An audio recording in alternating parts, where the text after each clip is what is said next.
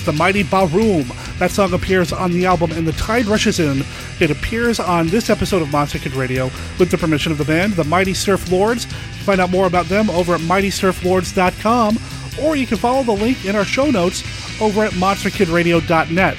That's the website for the podcast devoted to the classic and sometimes not so classic genre cinema of yesteryear. I'm your host, Derek M. Cook. This is episode sixty-eight of Monster Kid Radio, and I want to welcome everybody to the show. Now, on this episode, we're going to look to the past, something that happened last year for Monster Kid Radio, and we're going to look to the future, maybe an upcoming film project that is in the works, hopefully, fingers crossed.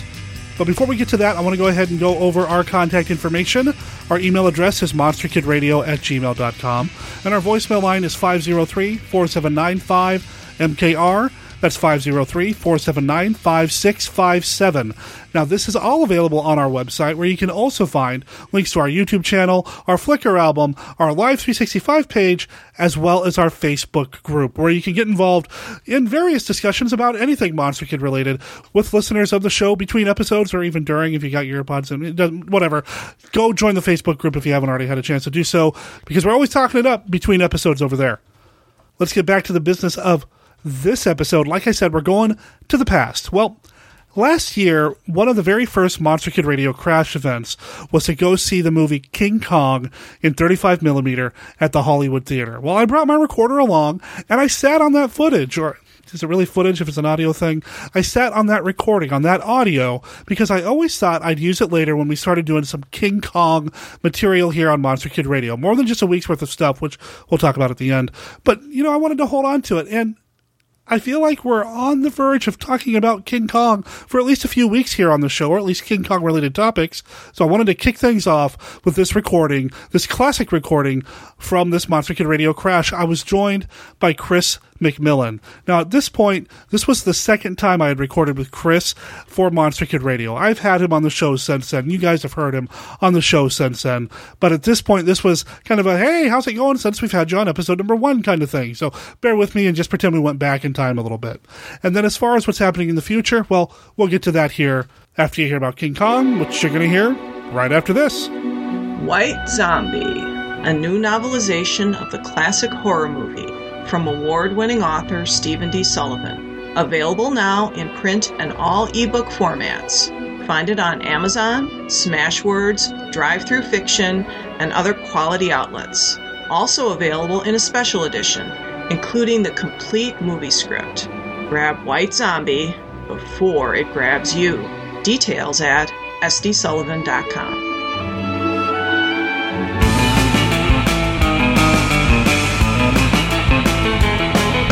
All right, Monster Kid Radio. This is a Monster Kid Radio crash, King Kong, the Hollywood Theater, matinee show Saturday. And you guys heard him on episode one of Monster Kid Radio. Returning guest, how you doing, Chris? I'm doing well. How are you? I'm great, man. How's things been going since you've been on the show? They've been going pretty good. Um, just, just a lot of stuff happening on my normal job, so it's kind of kept me out of uh, doing stuff, but I couldn't miss King Kong in thirty-five millimeter. No, man, on the big screen film, you can't beat that. No, I mean, this is a classic. I mean, it's not the first big monster epic. You know, you go back to Lost World and stuff, but it's definitely one of the best. Confession time. Mm. I've never seen it all the way through. I've seen it bits and pieces here and there, put it together. I've seen the whole thing, but I've never sat down to watch it start to finish. Do I lose any cred? Nah, you tried. It's not that I didn't like it. It's just, you know, for research purposes, you watch the beginning of this or whatever, and, you know, I've come back to it. I'm excited for this experience, man. Yeah, I'm I'm, ho- I'm sure they're going to be showing the uh, pre-code version, which is the one that I never saw until I finally got a V H S copy of it, because, you know, after um, it came out before the code, and then they had to cut stuff out to do re-releases, because there's some there's some nasty stuff. And I was really surprised, because Kong is less of a sympathetic character in the original cut of this. Mm-hmm. I mean, he's killing people right and left, kind of violently on the screen. It's um, graphic. So that's the big difference, is, is a lot of Kong death? Well, I mean, he stomps a native into the ground. He chews on a few people. He casually throws someone out a window. It's, um, it's, yeah, it's surprising. When... When I grew up seeing it on the T V, it was always the postcode version, the one they had to um, edit out the bad stuff. Yeah. So to see it on the, you know, to see the original release was just like, whoa. That's... I don't remember that. When was the last time you saw King Kong? Um, I got the D V D release just before Peter Jackson's version. So, yeah, that I think that was the last time. I should have... Probably should have thrown it in earlier, but just haven't gotten to it. So seeing this on the big screen, oh yeah. If you had to compare the two remakes of King Kong, which one do you prefer? The, the seventies or the, the Peter Jackson? Oh, the seventy to the Peter Jackson. I actually didn't really like either too much. I thought the seventies tried to make Kong too much of a sympathetic character, and it just was kind of silly.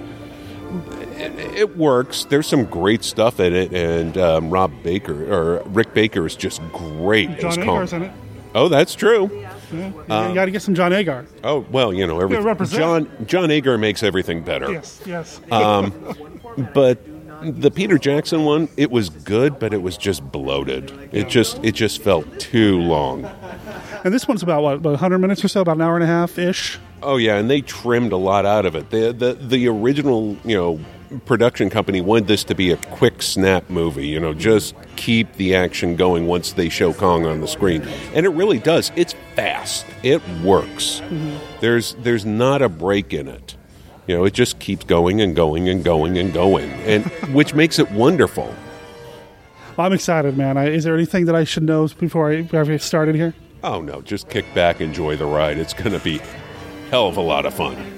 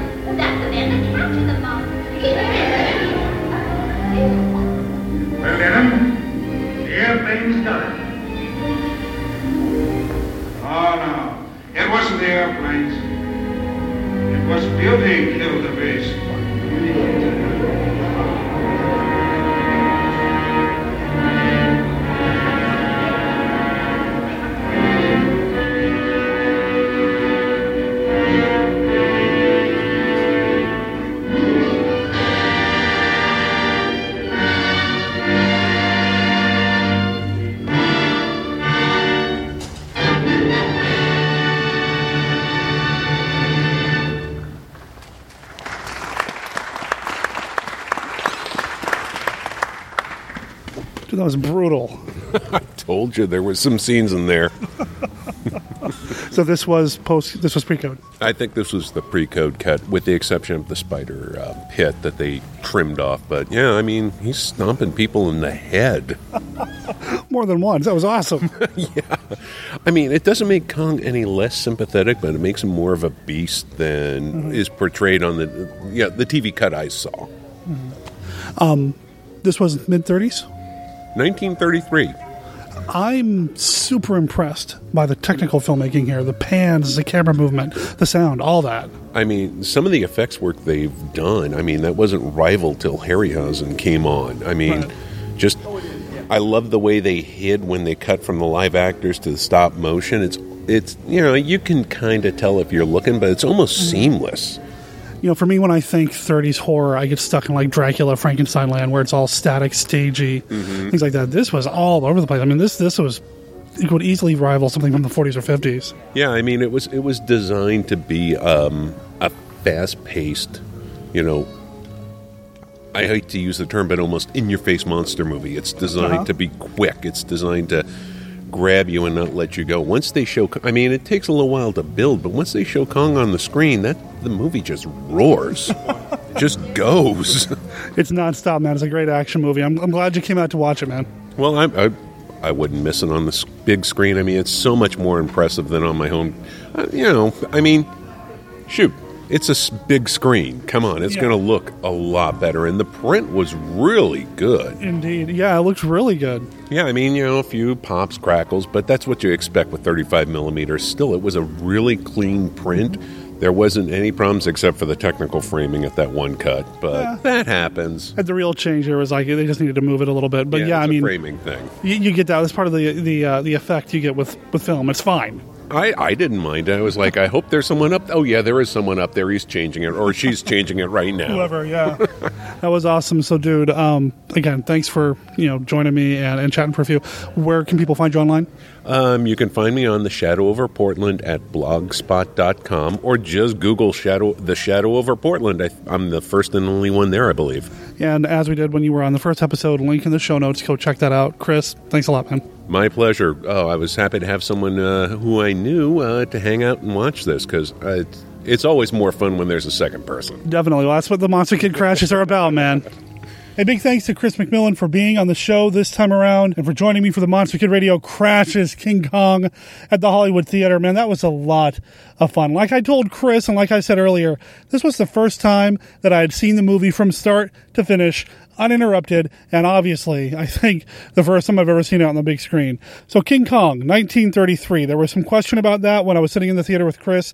I think we were saying nineteen thirty-five, but I mean nineteen thirty-three, that's still incredibly impressive considering the filmmaking techniques on display here. Not just the stop motion. I mean, Willis O'Brien is a master, but when it comes to all the filmmaking techniques on display, the moving camera, the editing, the music, it definitely doesn't feel like a movie from the thirties. As I said, sometimes when I think about nineteen thirties horror movies or monster movies, I get kind of stuck in stage land. I think about Todd Browning's Dracula. I think about James Whale Frankenstein, where there isn't a lot of comfortableness with the camera. It's all very stage-like. There's a lot of, well, just performing for the camera, and that's that. The sound in King Kong was pretty good.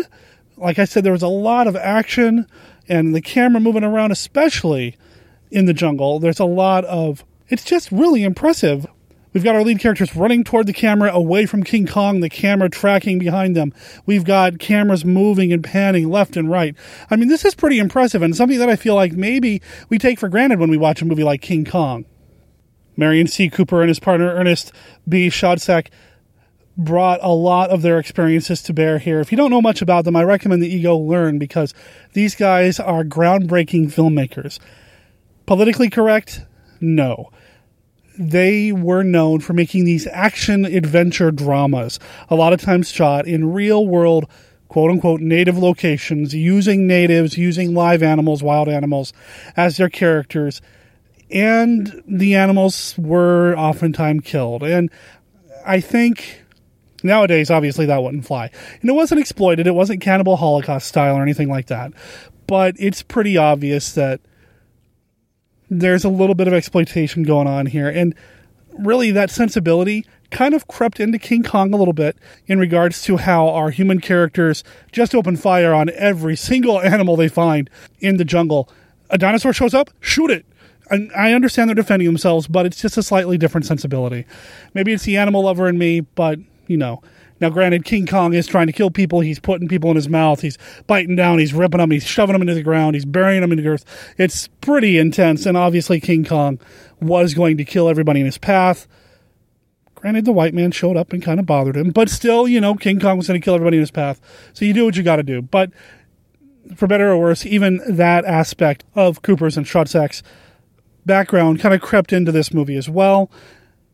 And in terms of what this movie did for what we do here on Monster Kid Radio, I mean, really, without King Kong, you have no Mighty Joe Young. Without King Kong, you have no Willis O'Brien influencing Ray Harryhausen. Without Ray Harryhausen, you don't have the movies that would influence the Japanese filmmakers to make Godzilla. Without Godzilla, we don't have the kaiju stuff. It's insane when you look at King Kong and the impact and the influence that it had.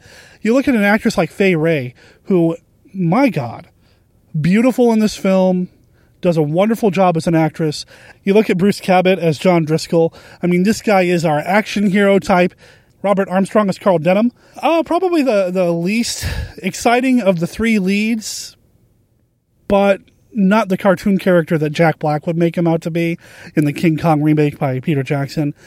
Still really solid characters, an interesting look at what society was like in the thirties, an interesting look at what filmmaking was like in the thirties, an interesting look at what can be done with nineteen thirties technology, filmmaking technique.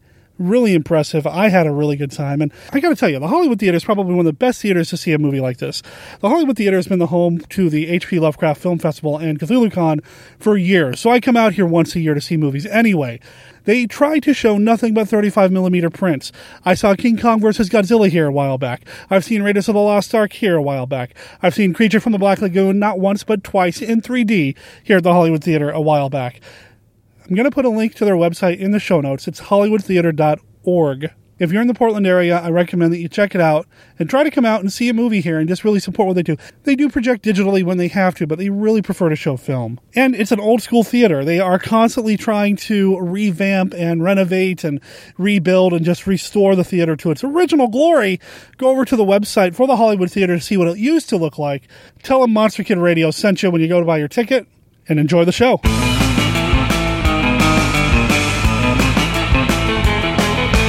You know, seeing King Kong on the big screen at the Hollywood, perfect. The Hollywood Theater, I've talked about a lot here on Monster Kid Radio since its launch, so you might be getting tired of me talking about it, but tough, because I'm going to talk about it some more because I love that theater. It's a beautiful theater. It's got a new marquee now with white letters. It's just it's a gorgeous place to go watch some of these classic films, and I'm going to be spending some time there again in April, because from April eleventh through April thirteenth is the H P. Lovecraft Film Festival and CthulhuCon. I'm excited for this year's event because a classic monster movie is going to be shown on the big screen, and I'm talking about one of my favorite Lovecraft adaptations, and I think I even mentioned it way back in episode two of Monster Kid Radio.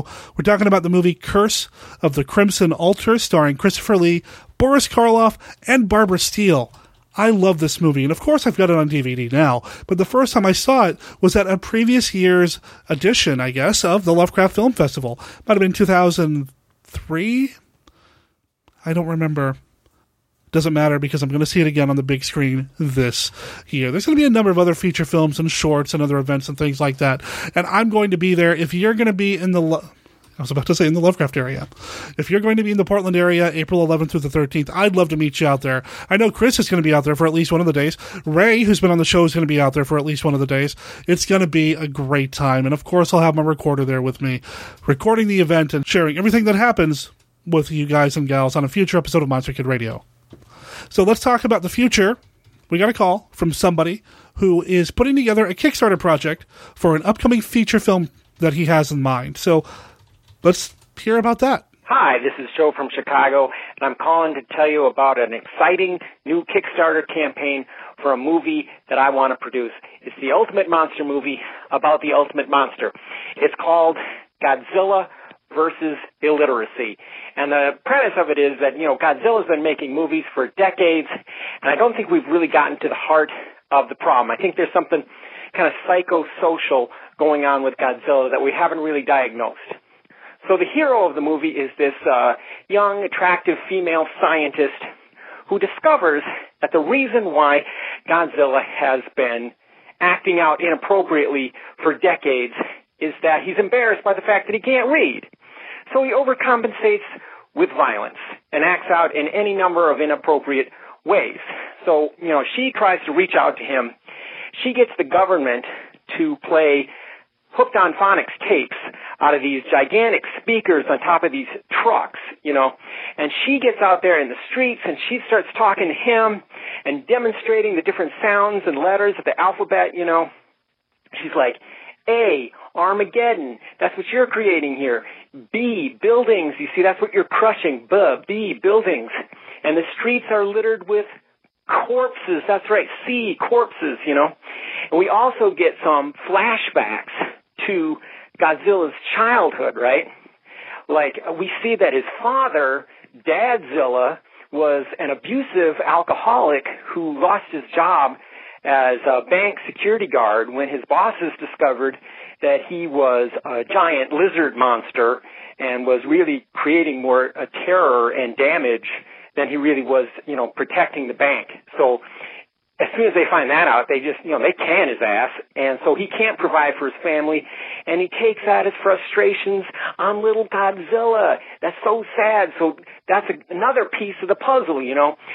But, uh, you know, the female scientist, she sticks with it, you know, and she makes that sort of stand and deliver, you know, lean on me kind of connection, sort of a dangerous minds thing, you know, and In the end, Godzilla does learn to read, and he becomes a streetwise counselor to at-risk urban youth. So I think this movie is going to be sensational. I really want to get uh, Robert De Niro to play Godzilla. You know, he demands a lot of money, but Bob is an actor's actor, and you can't really do better than Bob. So I think that money is going to be well spent. That's why I'm starting the Kickstarter campaign. And if the movie is a success, and I don't see how it could not be, I already have a sequel in mind in which the female scientist, she makes a bet with another scientist that after just thirty days, she can pass off Godzilla as a proper English. Aw, man, he just fell victim to the three-minute time limit on a Google voicemail. Well, I guess if you want to hear how that story's going to end, you're going to have to fund the first film first so we can get the sequel off the ground down the line. You know, I'm an addict to Kickstarter. I love to go on Kickstarter and just kind of look to see what's coming up. Probably shouldn't do it nearly as much because I'm always tempted to support all these different movies because I'm kind of greedy like that. I like to see my name on the special thanks on all these D V Ds and movies. And if I can help finance this Godzilla illiteracy project and to get my name on the I M D B listing of Godzilla himself, I mean, having my name that much closer to Toho Studios, I mean, that's a dream come true, much like the dream Godzilla himself has of learning how to read. So I'm going to keep an eye out for this project. Joe, keep us posted, okay? See, Joe is the guy behind the website Dead to Rights, which you can find over at d two rights dot blogspot dot com. Again, there will be a link in the show notes to that, so go check that out and see what he's got coming up in the future. Remember, he's the guy that does the Mill Creek Comedy Classic series and the Ed Wood Wednesday series, and we're going to have him on the show down the line to talk about Ed Wood in the near future if we can make our schedules line up. Big thanks to Joe for sending that in. Big thanks to Chris McMillan for not just appearing on that old recording of our viewing of King Kong, but every other episode he's appeared on here as well. And big thanks to you guys and gals for listening to Monster Kid Radio.